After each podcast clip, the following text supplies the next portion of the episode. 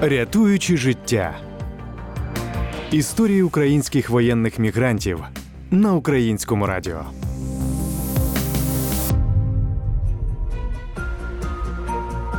Улюблена робота, коханий чоловік, чотирирічна дитина і власне житло у передмісті столиці, неподалік маминого будинку. В Ірпені. Мирне життя дизайнерки меблів Ганни Баляс обірвала війна.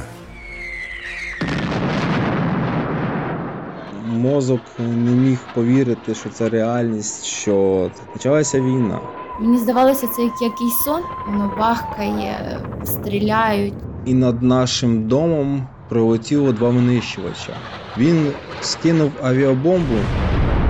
От іменно цей момент самий страшний для мене і був, напевно. Дуже, дуже, дуже, дуже сильно страшно було. Працелюбна бджілка, як сама себе називає Ганна Баляс, як і її знайомі та чоловік, до останнього не вірила, що може розпочатися велика війна. У політично-економічне загострення так, у посилення бойових дій на Донбасі теж, але не в наступ на Київ чи його околиці. Це було 23-го. Мені мама ввечері перезвонила. В нас е, близька людина, вона була на фронті, і він перезвонив, сказав: зложіть, будь ласка, документи 23-го вечора, щоб вони вас були на поготові. Але всі якось це все не всерйоз сприймали. Антону, чоловіку Ганни, 23 лютого теж врізалося в пам'ять, але з інших причин. 23 числа ми е, близько десь 10 годині вечора з сусідом стояли на вулиці. Над нашим будинком прилетів е, літак. І я почув таку фразу від сусіда: це, напевно, останній літак, який прилітає в цьому році. І так і сталося. 24-го я проснулася від дзвінка мами. Вона мені дзвонить, каже: Аня, у нас тут стріляють. Сама я взагалі нічого не чула. У нас на той момент були закриті вікна. Я відразу пішла, відкрила вікна, тому що ну треба ж розуміти, взагалі, що відбувається. Відразу стала теж дивитися щось в інтернеті, взагалі, ну, тому що мені не зрозуміло. Мені здавалося, це як якийсь сон, який я просто проснулася раніше, і що я досі сплю. Чоловік каже: Ань, ти щось придумаєш, мама щось неправильно поняла, там, напевно, дрони. Мама каже, істрібітелі літають. Але на той час в нас якраз цей день у нас машина поламалася.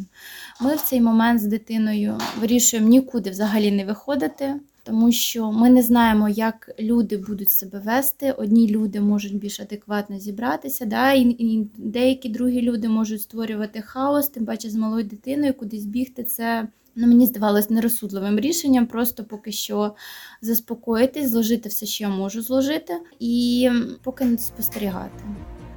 Спостерігати довелося недовго. Над будинками з'явилися літаки. Тож Ганна поспіхом шукала інформацію, як відрізнити українську авіацію від ворожої. Дуже багато, як мухи. Інколи наші літали, а інколи не наші літали. Коли не наші літало, то ми в той момент, чесно, вже не знали навіть куди ховатись, тому що ну мало лі вдруг щось кине над головою чи ще щось. І ми приймаємо рішення, що ми збираємо, ну як збираємо речі, оцю одну сумочку. Тому що ну, мала дитина, ти нічого більше не можеш вхопити. Да? Чоловік в цей момент на роботі. Ми біжимо до мами. У мами частний дім. В неї не було ще б такого підвала, це ж, скоріш всього, просто такий як погреб, да, куди можна було б хоча б десь на низ заховатися у випадку якихось е, обстрілів. Як мені на той момент здавалося безпечно. В цей момент я вже бачу е, по новинам колона техніки, танки їдуть зі сторони Білорусі в сторону там, де знаходиться моя чоловіка робота. Я вже Антону дзвоню, кажу: Антон, боже мой, кидайте цю роботу, біжи сюди, тому що ну зараз почнуться ще якісь там перестрілки. Як ти потім звідти виберешся? Чоловік Ганни вибрався і приїхав в будинок до тещі. Тоді родина ще не знала, що переїхавши в іншу частину Ірпеня, вони припустилися стратегічної помилки. Але на той момент ніхто й уявити не міг, наскільки швидко розгортатимуться бойові дії, каже чоловік Ганни Антон. Першу ніч я спостерігав, як на аеродром Гостомель йшли атаки, там бойові дії були. Я бачив, як е, десант штурмують, стріляють, стрільба, взриви. Я цілу ніч не спав. Просто таке відчуття, що дивився фільм, бойовик. Але бойовик в реальності. Реальність не вкладалася в голові. Звуки вибухів і стрілянини з боку Гостомеля не вщухали. Родина Баляс, як і усі мешканці Ірпеня, більшу частину дня ховалися в погребі. Було холодно, страшно і тісно. У нас не було інтернету, в нас не було світла, взагалі нічого. І у мене телефон тоді був заряджений. Я єдине, що спасалася, це включала радіо, щоб хоча б трошечки ми чули е, сигнали цієї тривоги, тому що в Ірпіні за весь час ми не чули ні разу сигналу тривоги. От іменно цей момент самий страшний для мене і був, напевно, коли вже немає світла, да? і коли немає доступу до е, зв'язку, да? і ти оце єдине, що я ж кажу, що наушники включаєш і ти слухаєш радіо. Хоча б таким чином ти розумієш, тому що е, в небі ти да, інколи можеш відслідкувати, да, коли щось летить, а інколи воно так дуже швидко відбувається, що ти, ну, ти не можеш зорієнтуватися. Їжа в магазинах закінчувалась, бої на околицях тривали, але родині Баляс усе ще здавалося безпечним залишатися в Ірпені. Думка, що місто зовсім близько до столиці і що в нього не можуть увійти, дозволяла залишатися на місці. Але це хибне відчуття безпеки обірвалося разом з мостами на в'їзд і виїзд з Ірпеня. Родина зрозуміла, що опинилася у пастці. Машина поламана, починає з'являтися інформація про розстріляних окупантами цивільних. Діватись нікуди. Усе, що залишається, це переписуватися з сусідами і слухати радіо в очікуванні на відкриття безпечних зелених коридорів. Ми з дитиною толком не виходили, тому що ми сиділи все-таки вдома. А чоловік інколи виходив, навіть пробував, може, просто магазин, може, десь хліб з'явиться, хоча б трошки, тому що ми розуміли, що в нас і їжа закінчується, да? що магазини вже не працюють, вже все. Рано, в 8 годин ранку, я вийшов на вулицю, і над нашим домом пролетіло два винищувача. Дуже-дуже низько пролетіло. Вони почали кружляти. Був один наш винищувач, який гнався за іншим. І той винищувач, який тікав від нашого винищувача, він скинув авіабомбу на сусідній будинок і прогримів дуже великий взрив. Зрив був такої сили, що в домі навіть е, потолок осипався. Пам'ятаю цей день, це мама на телефоні опять спрацював сигнал тривоги. Але ми якось вже так втомилися від цих сигналів тривоги, що ми просто рішили. Ну, чоловіки там вийшли в небо подивитися, а ми поки, я якраз кажу, мам, я піду поки в туалет схожу і чую такий свист, свист, а потім такий грохот, що вся отак е, дом отак шатається. Я виходжу з туалета, я бачу мами на голові потолок. А, а Тимоші взагалі немає рядом. Я тільки бачу в сусідній кімнаті світло. Я поки дійшла до тої кімнати сусідньої, де світло, я думала, що я десь зараз грохнуся вже по дорозі, але там все добре було в Тимоші, просто там трохи посипався як потолок. Він, він в уголку сидів. Хорошо, що він навіть до стекла не підійшов, він просто собі грався. На щастя, в родині Ганни ніхто серйозно не постраждав, але цей момент став переломним. Сім'я зрозуміла, що треба негайно вибиратися. І саме з цього дня почалися дуже великі прильоти по 10-й лінії. Це була 10-та лінія. Зі сторони Гостомеля почали вже конкретна руйнація Ірпеня. Кажу, мам, з твоєї сторони якось бли- ближче прильоти оці йдуть. Може, ми туди поки перейдемо до нас, можливо, з сусідами якось поспілкуємося, може, якось хтось буде їхати, може, якось будемо пробувати вибиратися. Ми перейшли до нас додому. Мама з дітолі вони поки вирішили там залишитися, тому що вони теж на той момент не розуміли, як правильно. Взагалі не було по факту безпечного місця. Да? Ми інколи можемо там думати, що от там безпечніше може бути, там небезпечніше. але по факту ніде не було безпечно. Переписуючись зі знайомими з Бучі, Ганна знала, що місто фактично в окупації. Друзі писали з підвалу будинку у той час, як на його верхніх поверхах жили рашисти. Ірпінь частково тримався, але зелених коридорів ще не було. Ганна з родиною намагалися знайти спосіб виїхати, хоча знайомі з тероборони відмовляли. Буча в той момент вже була в окупації. Коли ми оце пробуємо виїхати, Саша мені каже: Ань, пожалуйста, сидіть ви там. Кажу, Саш, що случилося? Він каже: Ань, тільки що перед моїми глазами розстріляла сім'ю з дитиною, з маленькою дитиною, які просто пробували виїхати з Бучі.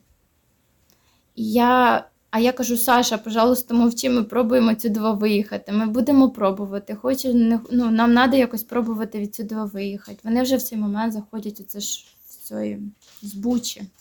І мені мій е, керівник з роботи він кидає контакти волонтера. Це як неофіційна перевозка, це просто від церкви, як ми вже потім дізналися.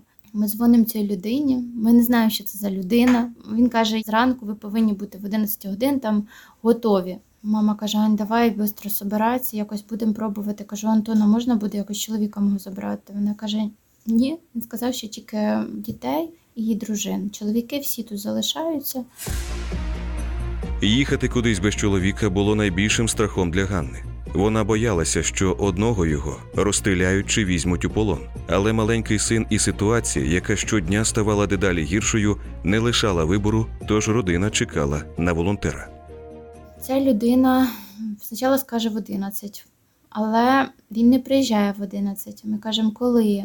Він не говорить точно час. Куди ми будемо їхати? Він також нічого не говорить.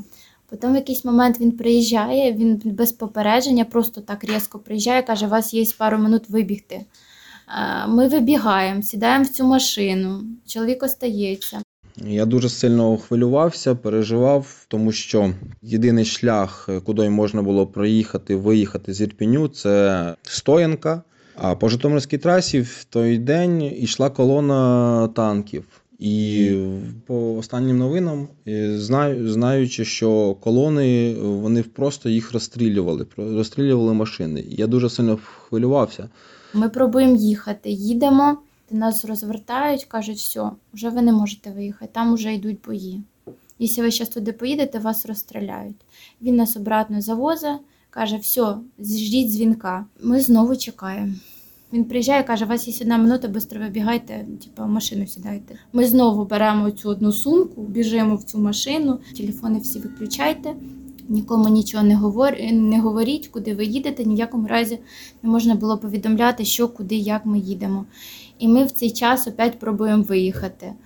Але починається комендантська година, починаються знову обстріли, і нас знову розвертають, кажуть, вам знову ви не можете виїхати, знову їдьте обратно. Він каже: так, я вас додому вже не повезу, я вас везу в церкву.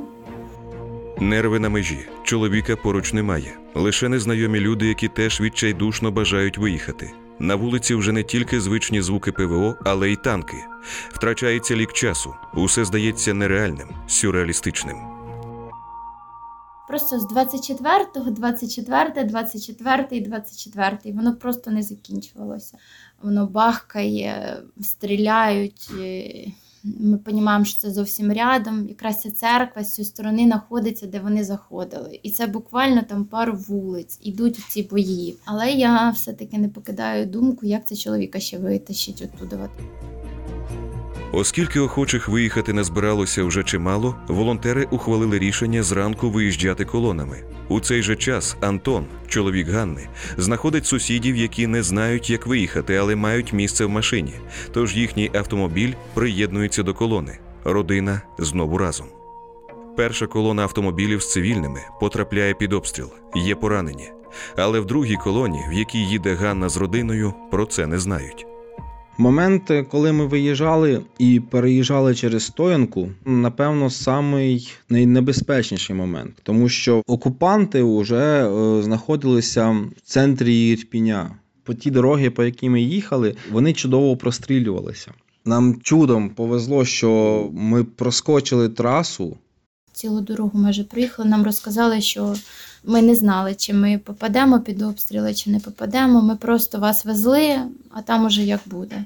І ми все-таки виїжджаємо, але ми якимись селами їхали. Деякі села були як після окупації, бачили розстріляні машини. Вони просто цілилися. Їм було все одно, хто там їде, чи то обична людина, чи то ну, військова, просто отак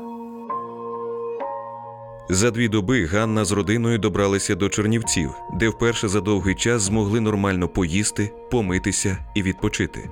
Проте морально усі були в напрузі, адже відчим залишився в Ірпені. З ним не було зв'язку. Він приєднався до родини лише за місяць, уже після деокупації Київщини, і розповів, що на даху сусіднього будинку був снайперський пост окупантів, а в хаті навпроти медпункт, що цілих будинків на вулиці майже не лишилося. Їхній дім теж постраждав. а замість городу тепер вирва від снаряду. У місті немає ні світла, ні газу, ні води. Але п'ятиповерхівка, де жили Ганна і Антон, вціліла. Тож, за першої можливості, зібравши разом з сусідами волонтерську допомогу, Антон повернувся додому. Звичайно, перші погляди на те, що було, і те, що стало, дуже шокувало. Де раніше були красиві дома, тротуари, парки, воно все превратилося в, в руїни. Куча мусора, куча скла, каміння, домівки багатьох людей їх просто не було. Вони згоріли, вщент їх рознесли. Дуже, дуже, дуже, дуже сильно страшно було на це все дивитися. Жалко було дивитися.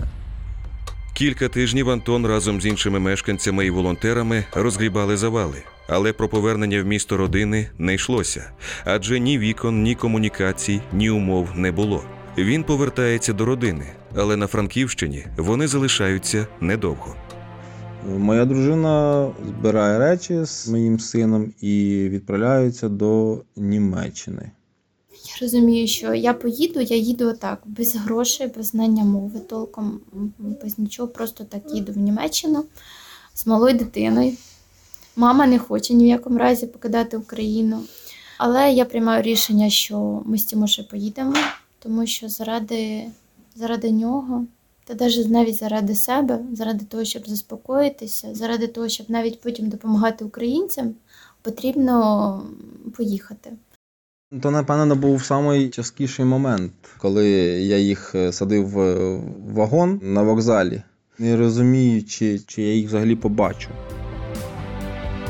Знову волонтери, автомобіль і дорога в невідомість заради майбутнього. Дуже плакала за Україною. Мені дуже важко це все було. Я дуже скучаю за своїми рідними.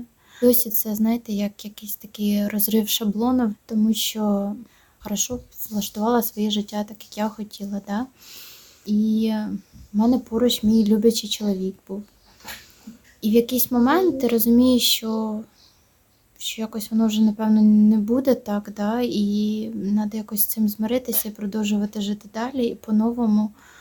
Я не знаю, то можливо, в мене бойовий такий характер. Я зразу так, Аня, нема чого розкисати, потрібно вчити мову.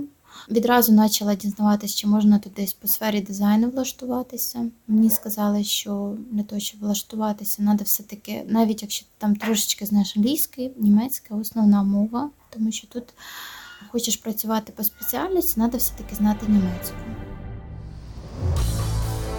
Так Ганна з сином влаштувались в Німеччині. Поки вона вчить мову, Тімоша у садочку малює для тата картинки, які передають за першої ж нагоди. Антон повернувся додому в Ірпінь і на роботу, але життя не повернулося у звичну колію. Скучаю дуже сильно скучаю за дитиною, за дружиною скучаю. Таке відчуття, що з кожним днем все тяжче, тяжче, тяжче стає без них. Але ти розумієш, що тут їм поки що небезпечно, тут їм нема що робити. Що загроза ракетних ударів вона кожен день є. Саме головніше це сім'я, тому що ти можеш позбутися всього матеріального, але ти потім з часом зможеш його знову купити, це все досягти. А от е, життя близьких людей ти ніколи не повернеш. Сьогодні родина Баляс, як і усі українці, мріють про перемогу, працюють, тримають кожен свій фронт, вірять в збройні сили та будують плани на щасливе майбутнє. Один із моїх самих головних планів це напевно приїхати до дружини, купивши великий букет, крепко-крепко обійняти їх, піти десь з ними погуляти в парку, навчити сина на велосипеді кататися. Завести, напевно, з дружиною ще одну дитину і просто цінувати і насолоджуватися кожним моментом разом зі своєю сім'єю. Рятуючи життя на українському радіо. Програму створено за фінансової підтримки Європейського Союзу. Її зміст є виключно відповідальністю Національної суспільної телерадіокомпанії України і не обов'язково відображає позицію Європейського Союзу.